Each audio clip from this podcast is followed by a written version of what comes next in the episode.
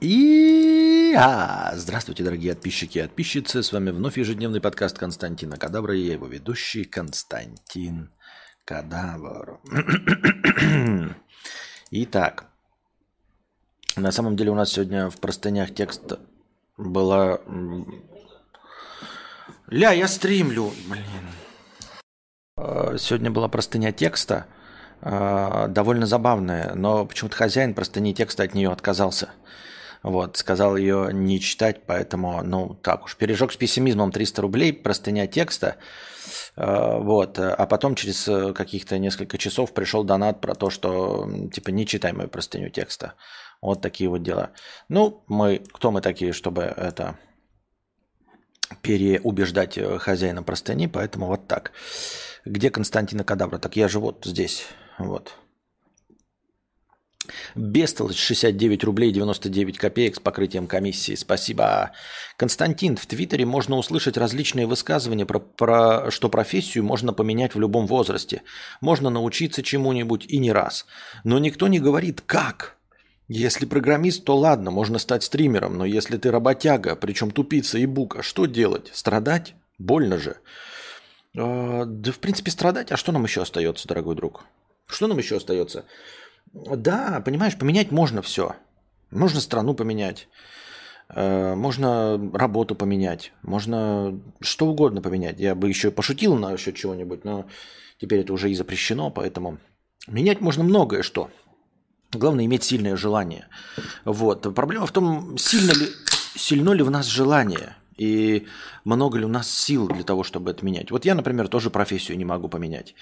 Хотя я чувствую в себе силушку могучую, э, богатырскую, умственную на э, способность обучаться и на способность найти ну, какую-то новую профессию для себя э, найти. Но я не верю в то, что я смогу найти работу. Понимаете? Эм, я никогда не мог найти работу. Мне кажется, я смышленый парень, я неплохо разговариваю, да? А, но, тем не менее, мне никогда не удавалось легко находить работу, мне никогда не давалось а, легко зарабатывать деньги. Поэтому вот я, например, чувствую, что я, я мог бы, мог бы подковать блоху, сварить халву, написать сонет, да, а, остричь собаку. Мог бы, могу, но это денег-то не принесет, понимаешь? Вот ты вот говоришь, а что если ты работяга, тупица и бука? А что толку вот не был бы тупицей? Ну вот новую профессию-то ты освоил, а дальше-то что с ней делать? Поэтому, да, никто не говорит, как найти работу. Что, что, что ты можешь обладать новыми знаниями, это милости просим. Я вот, например, возобладал новыми знаниями. Помните, пять лет назад я выучился на сварщика. И что толку от этого? Для того, чтобы зарабатывать сварщиком больше, чем а, пиздоболом ртом, нужно найти какую-то какую совершенно фантастическую работу. Я не представляю, как убедить всех, что я хороший сварщик, понимаешь? Я, сколько нужно потратить времени на то, чтобы э, дойти до сварщика шестого разряда и зарабатывать бешеные деньги. Я не знаю, я не умею, не могу. Вот, и также и, и здесь, поэтому э, вопросов не, немного больше, чем ты говоришь. Не, не, не только про э, страдания, ну, типа страдать, да, что делать, я не знаю. Вот. Научиться-то чему-нибудь можно, даже если ты тупой, понимаешь? Научиться чему угодно можно. Масса работ есть простых, понимаешь? Я не хочу ни в коем случае принизить чьи-то, да? Но менять же можно, если ты и так без этого немного зарабатывал, то можно там пойти в Макдональдс, да? Только кто же тебя возьмет? А, можно, я не знаю, вот как там устроиться, добывать устриц на норвежском сухогрузе. Но, но кто же тебя возьмет? Ты, может быть, и прекрасно бы ловил рыбу. Для этого, наверное, мне кажется, не хочу обижать э, норвежских рыболовов, но мне кажется, это небольшого ума дело. Не особенно надо быть гениальным, чтобы э, просто исполнять приказы, тащить сети и э, крутить всякие штуки, наматывая на них канаты. Ну, кто ж тебя возьмет? Никто никогда не говорит, понимаете, вы можете сменить профессию, вы можете сменить профессию у себя в голове, вы можете сменить любимое дело, вы можете все что угодно, только вот вы э, оплачиваемую работу по этой профессии, вот это уже другой вопрос, вот это уже хуй найдешь. Вот это уже я тоже с этим не знаю, что делать. И тем не менее, даже в своем великом возрасте я все равно чувствую силы, что я мог бы на что-то переучиться. А на что переучиваться-то? Где можно на что-то переучиться, чтобы найти работу? Вот там тестировщик, да, говорят, это QA, QA а прочие э, эти э, всякие программизмы. Ну, да, масса историй успеха. А про историю неуспеха, когда выучился и нихуя не нашел. Они-то где? Где все вот это? А что мне такое, ебать, слайд-шоу? Вот что, что происходит? Я не знаю, почему-то слайд-шоу стало. Ну ладно. Такие вот дела, дорогие друзья, дамы и господа. В чате всего два сообщения, и сообщения не обновляются. Я даже не знаю, идет трансляция или нет. Или идет, или нет. 44 зрителя. Или нет. Никак не угадать. А пирожок с пессимизмом 50 рублей. Не читай простыню, Костя. Что-то я разошлась с негативом и матами. Не хочу никого обижать. Целую румяную щечку. А, для поцелуев румяную щечку у меня есть дама, а, дама сердца. Вот. Но сказали не читать, значит читать не будем. Хотя я ничего там крамольного не заметил и ничего такого оскорбительного для для никаких слушателей, особенно для слушателей э, Константина Кадавра. Вот. Напоминаю вам, сегодня я выпустил 9-минутный видосик. Э, записал и сразу же его там чуть-чуть нарезал. Он э, выпущен для спонсоров на Boosty. Дорогие друзья, становитесь спонсорами Boosty или становитесь спонсорами в Ютубе. И для спонсоров YouTube этот ролик залит, и для спонсоров Boosty этот ролик залит. Все для спонсоров. В Patreon только еще разве что не залил, хотя я в Патреоне тоже обновил все данные. Я просто не знаю, если людям э, либо удобно оплачивать с русских карт Boosty спонсорскую, либо уже если иностранное, то YouTube. Э, есть какая-то прослойка, для кого удобнее было бы в Patreon, то милости просим, могу сделать и в Patreon. Просто я, мне кажется, Patreon будет тупо дублировать спонсоров на YouTube потому что там просто оплата с этим. Вот, поэтому, дорогие друзья, э, я понимаю, что Boosty на самом деле сейчас это просто поддержка, но она поддержка как, как нельзя сейчас, кстати. Поэтому спасибо все самое большое э, всем спонсорам на Ютубе, спонсорам на Boosty. Становитесь спонсорами в Boosty. Сейчас я кину ссылку, если кто-то вдруг не в курсях. Ну и приносите ваши добровольные пожертвования. Так. Дочитал я сегодня книгу. А, вот. До этого я читал, им рассказывал Кудзио, да, без, без, без разницы, короче, похуй на название. А вот прочитал, блять, вот сейчас что? Ни в коем случае ничего не пропагандирую, ничего. Прочитал «День опричника». Вот. А, если вы не читали, вы сейчас думаете, а чего, блядь, там такого? Ничего там такого. Там ебаный, блядь, в конце почему-то Сцена, нарушающая сейчас закон. Э, День опричника еще не запрещена, ее еще не, не выталкивают. Ее писал разве не, ну, не, не, не современный патриот, нет? Кто сейчас, потому что сейчас там хуй просышь, кто патриот, кто стал белоленточником, кто оппозиция, кто что, пятое, десятое. Сорокин же написал, да, вроде? Так вот, он официально-то кто? Он э, за власть или против власти? Просто в книжке-то то явное нарушение э, закона содержится современного буквально написанного на днях. Причем так неожиданно сцена, нарушающая этот закон, написана. Э, и она какая-то сильно избыточная, непонятно для чего, зачем и почему. Э, книжка небольшая, я когда, ну это повесть, я когда дочитывал, я думал, что там будет ну, какая-то интересная, э, интригующая развязка. Вот. А там произошло какая-то хуйня, если честно, а как такового сюжетно интригующей развязки не оказалось. Но совершенно не в тему, то, чего я не ожидал. Там была одна сцена крайне, крайне, крайне, крайне незаконная. Вот. И мне интересно, ее сейчас э, книжку День опричника запретили уже продавать, ее из библиотек изъяли, из книжных магазинов турнули – Сорокин-то он за или против, кто его там поддерживает, не поддерживает. Приступил к чтению Ивана Алексеевича Бунина, нашего дорогого, но не то, что вы ожидаете.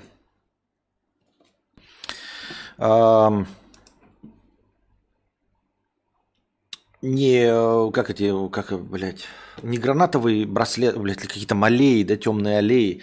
В общем, не вот эту вот банальную хуйню, а тематически, да, это под настроение читаем «Окаянные дни». «Окаянные дни» – это а, дневниковые записи Ивана Алексеевича Бунина про эмиграцию после революции 1917 года.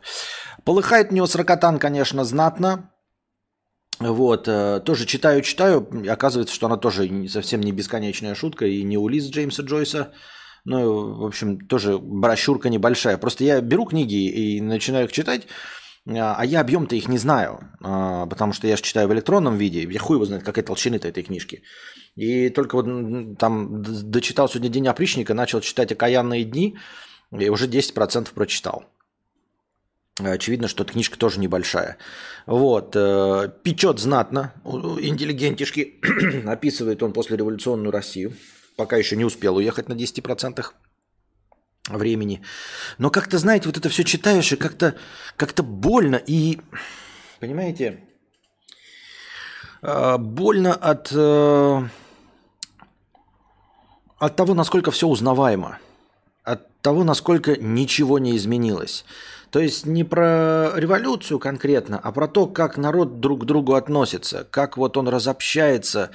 То есть есть э, какой-то камень преткновения, а, по поводу которого люди не могут сойтись. И какая ненависть испытывается. Кирилл, тысяча рублей. Спасибо большое, Кирилл, за тысячу рублей за продолжение хорошего настроения. И никак эти люди сойтись на это не могут и становятся кровожадными э, по отношению друг к другу. Очень сильно кровожадными, да. И вот он там описывает такие сцены. Я вот так повспоминал, ну, они, конечно, не такие кровожадные сейчас, но вот более или менее отношение людей-то друг к другу, оно такое. Я не знаю, что там в провинции творилось, но он-то описывает э, Москву, по-моему. Вот, и как бы Москва большая, она же сразу не разделится на два лагеря. То есть люди из пролетариата и из буржуазии все ходили по одним мостовым, и а, непосредственно сразу после 1917 года вместе ездили в трамваях. Они встречались, естественно, били друг другу морды, вот, резали друг друга в подворотнях, но в целом как-то существовали в одном городе и продолжили потом существовать.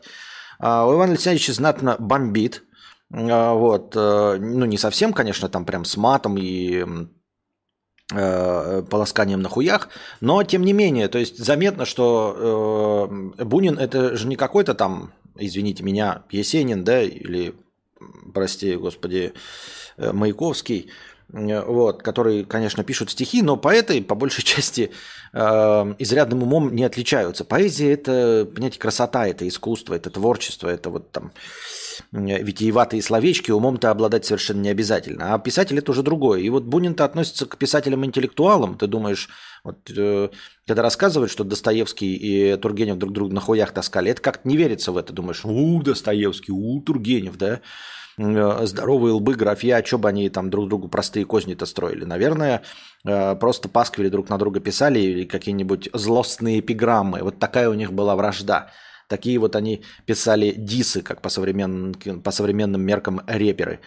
Э, и Бунин тоже вот относится к разряду писателей-интеллектуалов. И когда читаешь, такой думаешь, но он, он мог бы быть, мог бы быть поинтеллигентней.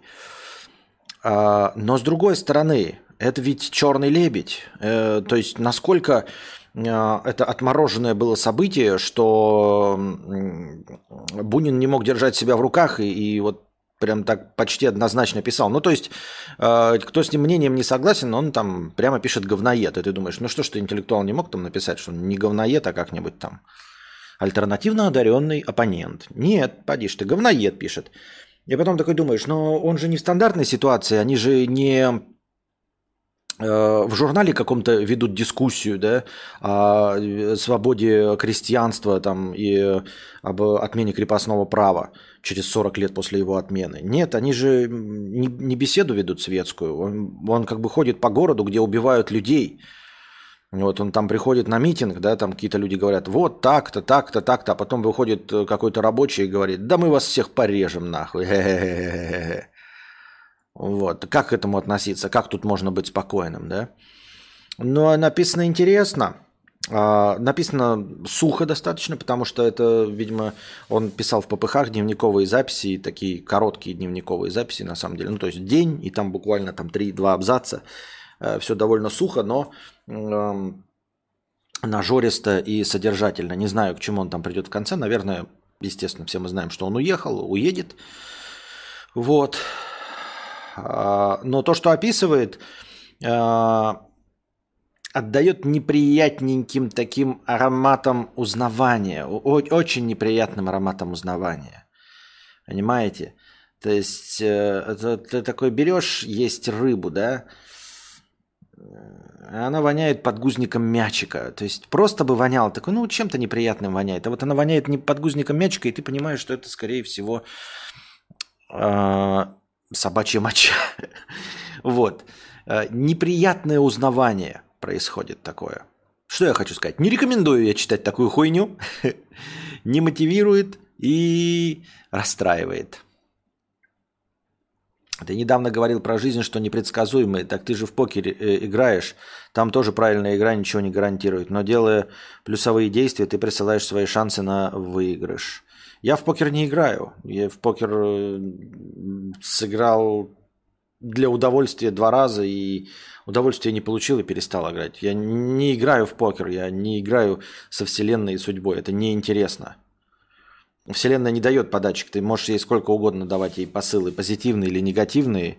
А, она не будет отвечать ни позитивом, ни негативом. Ей насрано вообще с высокой колокольни, а, как тебе отвечать. Поэтому я в азартные игры не играю. Я не азартен абсолютно. Э, от слова совсем. И мне это совершенно не грозит. Азартным можно быть, когда ты хоть что-нибудь выигрываешь. Хоть когда-нибудь. А когда ты ни, никогда не выигрываешь, то есть вот если включается элемент удачи, то удача никогда не приходит. Если тебе ни разу не пришел выигрыш вот просто так в попыхах э, наугад поставил на красное, но и сыграло, если вы ставили там на красное, да, и оно сыграло, и вы хоть раз выигрывали, тогда можно как-то купиться на это и стать азартным игроком. А если ты э, за 42 своих года жизни э, ставишь на красное и черное и ни разу именно на удачу не выиграл, то азартным человеком стать невозможно вообще. Я не испытываю никакого азарта игры в покер. Я поиграл только потому, что там с товарищами посидеть, поиграть весело и интересно. Э, ну, я как бы присытился общением за покерным столом, они продолжают играть изредка, но я не участвую в этом, потому что ну, сидение за столом неинтересное. Долгие сидения за столом мне неинтересны. Поэтому э, примеры с покером не очень. Я в покер не играю. Ни в покер, ни в какие игры другие не играю. И также точности со вселенной не заигрываю. Можно ей как угодно подмигивать. Э, можно как угодно пытаться заигрывать с кармой, но кармы не существует. Ни она не отвечает тебе. Ни карма, ни вселенная, ни покерный стол, ни удача э, не рулетка. Они не живые существа, у них нет разума, они ничем не руководствуются, поэтому э, статистика не работает. Там, если я 40 раз поставлю на черное, то 41 раз будет красное. Нет, не будет. А может и будет. Или не будет, но логики в этом нет. И поэтому и с покером я не очень э, понимаю примеры, потому что не бывает правильной игры в покер. У меня не бывает правильной игры в покер. Правильная игра в покер – это просто игра в хорошей компании, если ты получаешь удовольствие. Как только ты перестаешь получать удовольствие от компании, так сразу покер перестает для меня существовать. То есть сама по себе карточная игра, деньги, фишки – это неинтересно. И никуда не ведет. Так. Мне нравится ваш книжный клуб. Так, тут статейка была про-про она мне попалась, и я ее не дочитал. Может быть, она будет нам интересна. Напоминаю вам, ребят, что я иду на позитиве, ну, насколько это возможно. Ну, то есть позитив здесь касается того, что я просто не ною и, и стараюсь не ввести вас. Так, статья, в общем, про апатию. Чувак посмотрел кино, проникся, и вдруг обнаружил у себя все черты апатии э, экранизованной, э, экранизированной, извините, в этом фильме. И мне статья показалась интересной. Может быть, и вы найдете у себя черты апатии, а значит, что с апатией что? Нужно бороться. Значит, это не просто блажь какая-то, вам не просто грустненько, а настоящая апатия.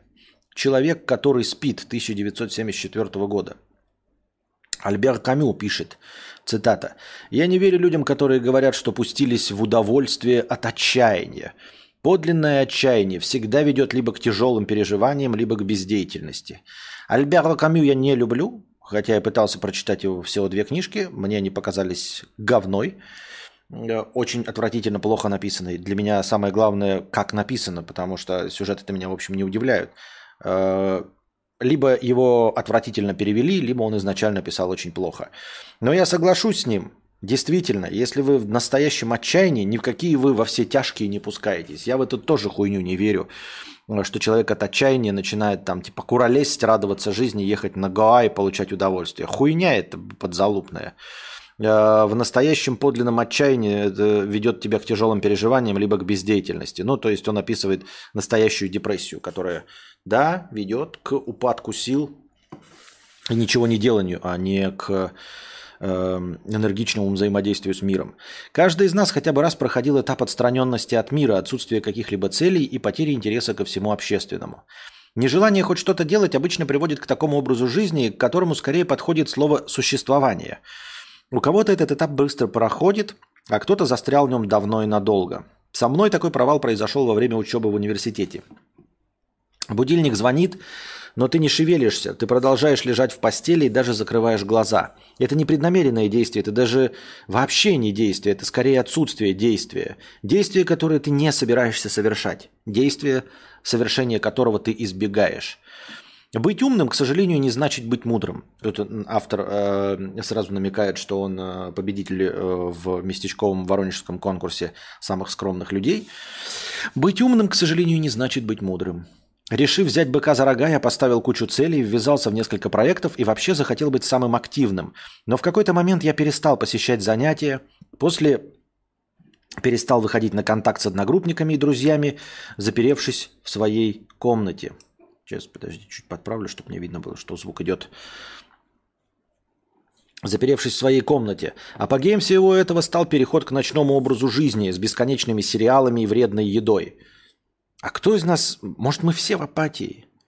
Ночной образ жизни, напоминаю вам, ребят, что у меня час ночи, э, сериалы, Wednesday, вот, и вредная еда. А кто из нас здоровый еду ел? Кто? Я сегодня ел пиццу, а вы? Незаметно для себя я стал засыпать под утро, когда весь мир оживал, а вся моя активность, наоборот, проходила, когда другие уже спали. Время от времени, устав сидеть в комнате, я выходил прогуляться по ночному городу, по которому мог бродить довольно долго. Я стал нелюдимым, Думаю, многие меня поймут, возможно, кто-то живет так прямо сейчас. В сером потоке проходит день за днем. Уже не знаешь никакое сегодня число, никакой сегодня день недели. Словно удав, меня неспешно обхватила хандра и начала сдавливать свои кольца. И вроде понимаешь, что жизнь двигается не в том направлении, а точнее стоит на месте, но ничего уже поделать не можешь. Каждый раз думаешь, что завтра встанешь пораньше и начнешь разгребать задачи, но это завтра так и не наступает. Точнее, не наступало, пока я не посмотрел один старый французский фильм. Дисклеймер. В тексте присутствуют спойлеры. Ба-ба-ба-ба-ба-ба. Literal me. Ага. Ты никого не хочешь видеть, не хочешь ни говорить, ни думать, ни выходить из дому, ни вообще двигаться. Может, нам стоит посмотреть этот фильм? Да, кстати, э, как насчет того, чтобы провести аукцион после э, этого разговорного стрима? О, фига себе, это же меня описывает. Да-да-да-да-да. Бесцельно листая очередную подборку, я наткнулся на синопсис как будто бы говорящего обо мне фильма. Юноша теряет интерес к жизни, блуждает в одиночестве по городу и словно растворяется в тени. Это был фильм «Человек, который спит», снятый в 1974 году по одноименной книге Жоржа Перека. Сюжет здесь не имеет какой-то конечной цели. Мы просто следим за тем, как бессмысленно проводит время безымянный парижский студент. Вот вроде бы он отправился на экзамен и успешно его пишет, но нет, он даже не встал с кровати. Это всего лишь сон. Когда к нему приходили друзья, он не открыл им двери. Он не читает, не расширяет свой кругозор, он ходит в кино и музей, но ему куда интереснее разглядывать трещины на потолке собственной коморки. Иногда он играет в примитивные игры, которые его уже давно не развлекают.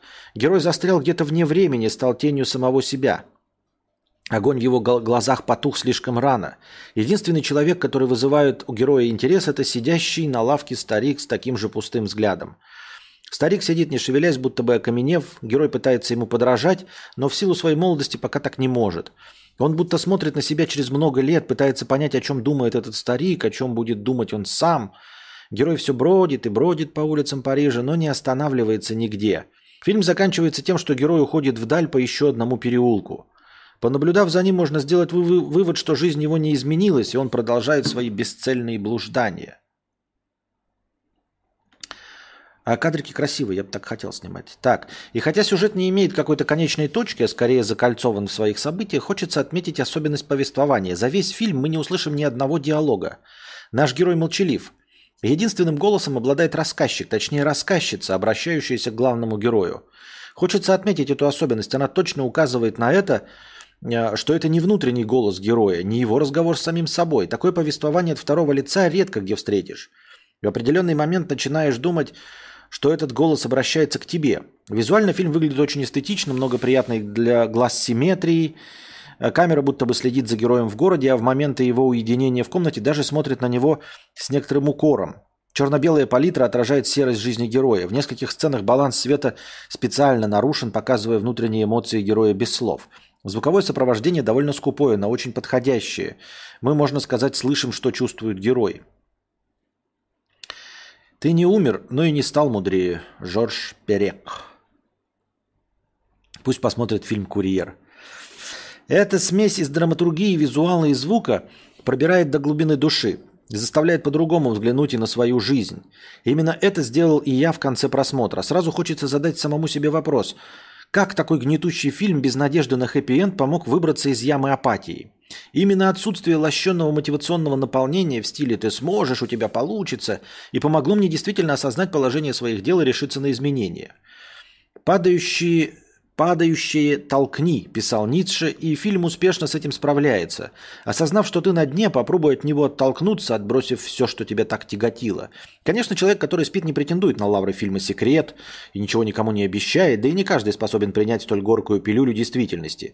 Но если вы такой же, как и я, то тогда настоятельно рекомендую этот фильм к просмотру. Возможно, он будет тем триггером к началу изменений и в вашей жизни. Вот. Человек рекомендует нам посмотреть фильм «Человек, который спит». 1974 года. Кадрики забавные, интересненькие.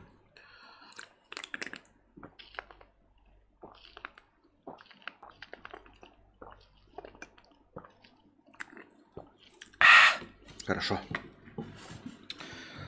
На самом деле, я думал, там будет побольше психологии, а это, по сути дела, просто был обзор на интересный фильм. А как справился наш дорогой друг, а, нам так и не сообщили. То есть сами выбирайтесь из ямы своей апатии, дорогие друзья.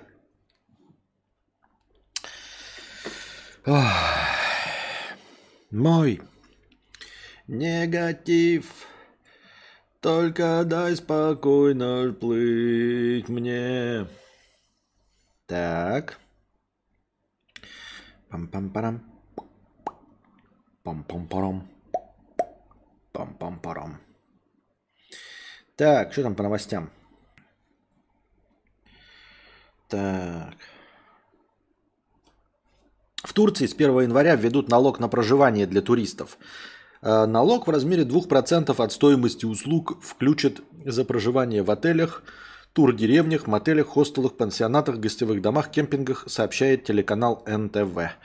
Ну, это же просто увеличит цену, как я понимаю, на мотеле. А, в общем-то, ничего страшного за этим, наверное, не последует. Просто чуть-чуть увеличится цена для а, постоянно проживающих в Турции туристов.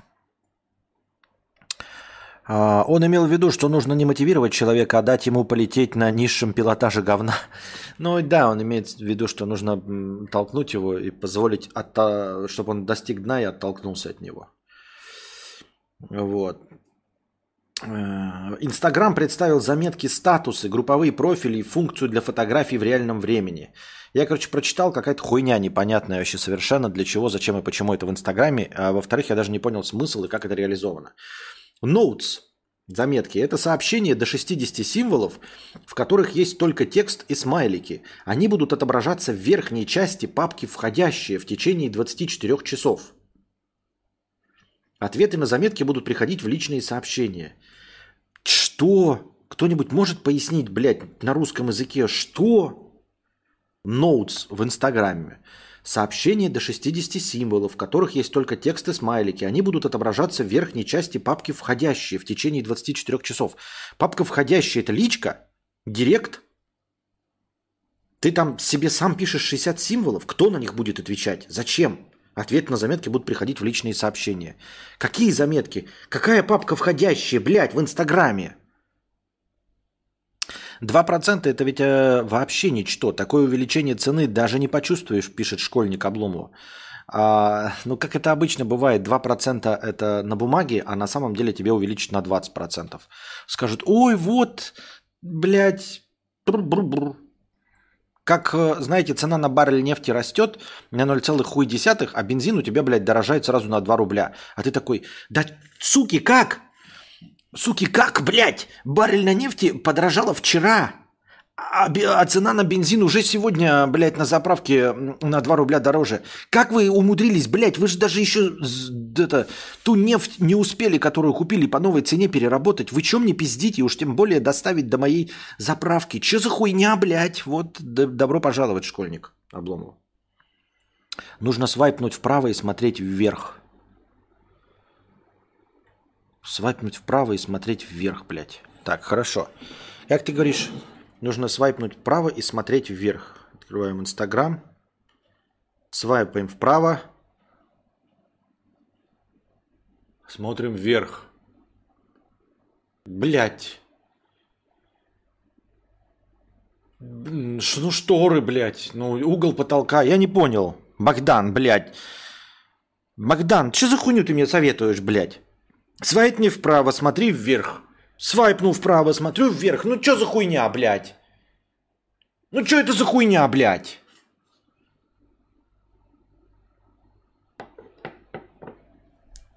Так.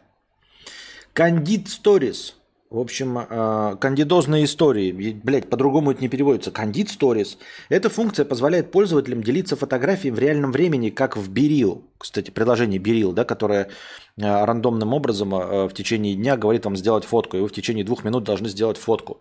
Она фоткает на фронтальную камеру и маленькой делает фотографию у вас на... Ой, на, на основную и на фронт... И, ну, короче, вы поняли. Вот. И они решили эту фишечку у себя реализовать. То есть... Заставляет тебя сделать фотку э, и смотрит в это, ну, типа, что с тобой происходит без, э, без эффектов, без обработки, без ничего. Как, как снято, так и есть. Инстаграм также тестирует групповые профили, которые позволяют делиться постами в специальном общем профиле с друзьями. Как дресня, блядь. Ну ладно, кто я такой, чтобы улавливать э, хитрые идеи Марка Цукерберга? Ты не увидишь, если ни один контакт не поставил себе эту хуйню.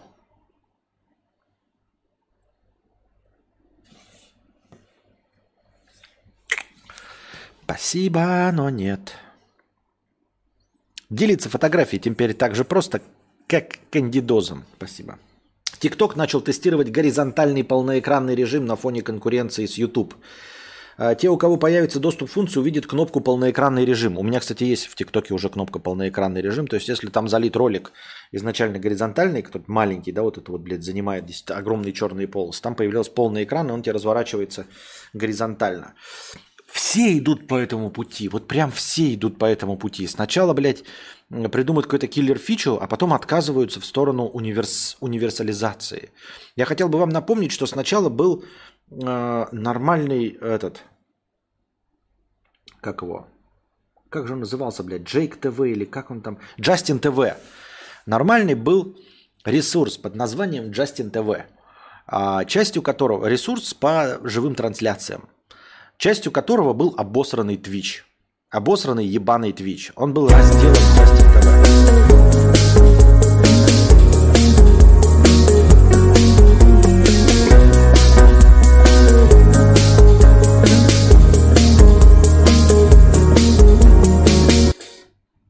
Forgot Mushroom, спасибо большое, донатит 100 долларов на просмотр кинофильма. После этого разговорного стрима нас ждет Кинофильм. Спасибо большое, Фаргот Машрум.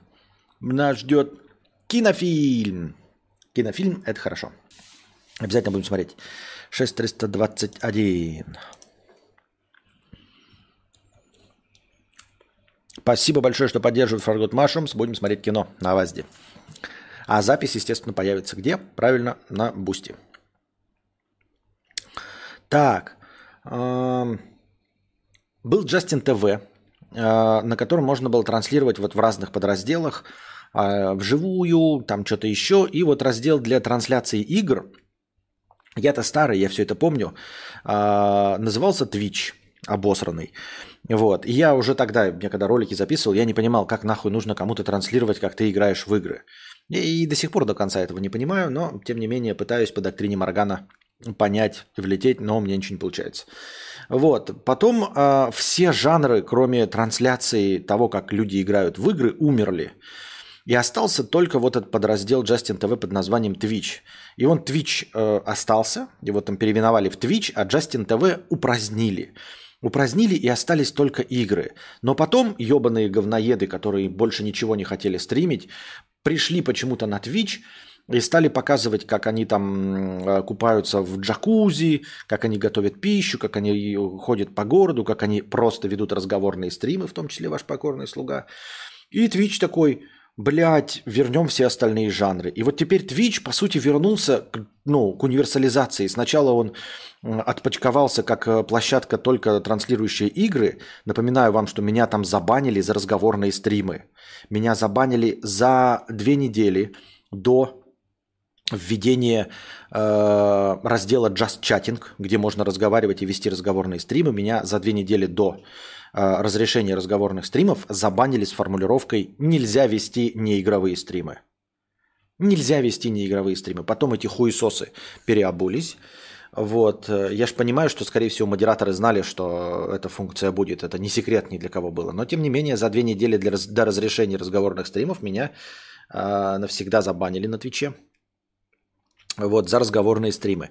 И сейчас разговорные стримы там вести можно. Можно играть в рулетку, можно показывать сиськи, жопы, э, можно жрать, можно кормить грудью э, детей. Все что угодно можно делать на Твиче. И вот он, понимаете, сначала а, площадка только для трансляции игр, а теперь эти пидорасы переобулись обратно в прыжке. И также ТикТок, который вот, о, вертикальные короткие видео, Потом, значит, видео стали по 3 минуты, потом, блядь, по 15 минут. Теперь можно и горизонтальные заливать, и в полноэкранный режим.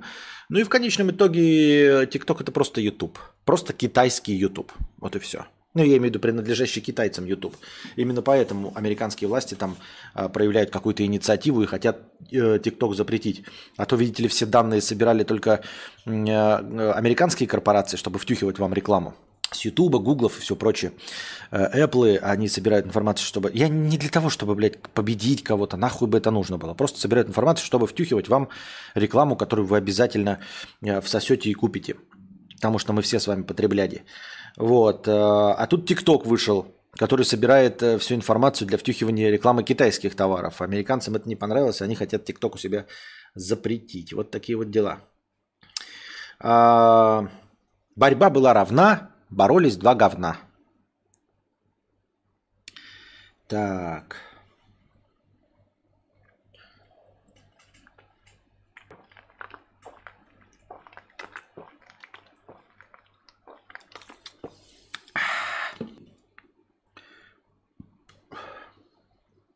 Российские блогеры потеряли до 80% дохода за прошедший год. Об этом написала газета «Известия» со ссылкой на информацию основателя коммуникационного агентства ЛВУП Ирины Кобеляцкой. Это касается сфер, в которых доминировали зарубежные рекламодатели, например, в индустрии моды, информационных технологиях, играх. Здесь потери бюджета могут доходить до 80%. Честно говоря, я в это верю. А, легко и просто в это верю. Но я не согласен, что это коснулось только тех блогеров, которые рекламировали зарубежные э, товары. Вот, потому что коснулся это всех. Что значит зарубежные товары? Все товары зарубежные. Все товары зарубежные. Я понимаю, что, конечно, пятерочка там рекламировалась, наверное, и магнит, но для меня это было в недостаточно заметных объемах чтобы я мог назвать блогеров, которые э, рекламировали отечественные продукты типа Касперского, Магнит, а все остальное это иностранные товары. Так что да, все рекламодатели зарубежные, так или иначе. Поэтому это коснулось всех, потому что все рекламодатели зарубежные, потому что все товары зарубежные, потому что нихуя не производится. Даже москвич, который сейчас нам пытаются втюхать, это полная копия китайского э, какого-то дешевого джипа. Причем э, он полностью практически собирается, как я понимаю, на территории с Китая. Но для того, чтобы формально считаться собранным на территории Российской Федерации, с него снимают какие-то э, детали, типа бамперов, еще какую-то хуйню, завозят сюда, практически полностью собранную машину и отдельно бампер условный. И здесь его уже на э, конвейере, построенном на заводе АЗЛК, э, прилепляют этот э, бампер, лепят шильдик э, АЗЛК, Схуя ли я взял, что АЗЛК? Короче, москвич. Я помню, что москвич это АЗЛК, это автомобильный завод Ленинского комсомола. Какого Ленинского комсомола? На самом деле это все сплетни, я хуйню, может, несу, поэтому я ничего не утверждаю. Но я прочитал, что это вот так вот выглядит. Клеит шильдик, а на самом деле это какой-то китайский, там, как обычно, GDC, GVC, GSD, вот как, какой-то китайский. А, ну, китайские, конечно, остаются рекламодатели, но тоже, опять-таки, я их не сильно помню. Поэтому да, коснулась всех. Отвалилась монетизация на Ютубе, очень важный инструмент. Отвалилась э, прямая монетизация на Твиче, то есть надо какими-то там левыми способами выводить, они тоже не выводят на российские карты. То есть просто отвалился способ вывода российские карты со всех иностранных площадок, Twitch, YouTube и все остальное. Поэтому да, так есть. Или нет, я вру. Извините, в России все прекрасно, в том числе у блогеров все заебись. А я э, пиздлявый убежавший черт. Или так. Тут э, без 100 грамм не разберешься. Непонятно. Непонятно же. Вот. Напоминаю вам, что я залил ролик для спонсоров на YouTube и для спонсоров на Boosty. Так что а, еще один маленький мотиватор становиться спонсорами на Boosty, потому что спонсорство на Boosty очень помогает, дорогие друзья. А, именно как поддержка канала. С вас регулярно будет сниматься, даже если вы не знаете, что спросить а, но при этом хотите поддерживать канал регулярно, подписывайтесь на спонсорство на Boosty. Вот. И спонсорство на Boosty обеспечивает хорошее настроение в самом начале вот это вот хорошее настроение, тысяча рублей. А, приносите свои добровольные пожертвования на подкаст завтрашний, чтобы он завтра длился дольше. А, и задавайте свои вопросы в межподкасте, чтобы было из чего выбрать, вынести в заголовок а, стрима и посвятить ответу на этот вопрос начало следующего подкаста. А я на этом прощаюсь с вами. Следите за оповещениями в телеграм-канале. А, я сейчас выберу киношечку, и мы переходим с вами благополучно на ВАЗД эту киношечку смотреть, дорогие друзья.